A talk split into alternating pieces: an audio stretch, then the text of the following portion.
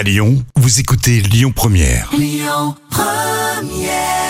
Bonne fin de matinée avec Lyon Première, c'était Marc Lavoine. La France contre la Russie, c'est l'instant culture pour épater les collègues avec professeur Jam, ça va? Oui, ça va. Eh, C'est une question d'histoire, hein, je, je vous rassure. Euh, L'armée de Napoléon qui a été euh, vaincue en Russie, mais pour quelle raison juste, euh, Jam? Alors, ce que l'on sait euh, généralement, c'est que la débâcle de Napoléon lors de sa campagne de Russie a fait 500 000 morts. Hmm. Euh, le froid et la faim n'expliquent pas euh, tout, hein, à ce bilan catastrophique. D'accord. Et le dernier coupable n'est autre que le pouls. Le pou qui gratte Le pouls, oui, c'est ça. Il serait responsable de 30% des pertes, euh, car il est vecteur de maladies comme le typhus ou la fièvre des tranchées, euh, qui ont tué d'ailleurs 550 000 hommes.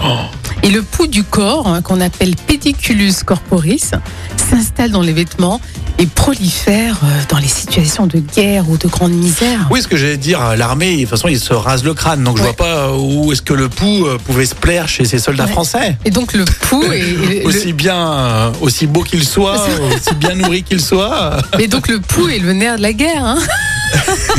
Eh bien, donc ouais, ils allaient euh, chercher les petits poils à, l'intérieur. quoi. Ah mon dieu, quelle horreur, c'est dégoûtant.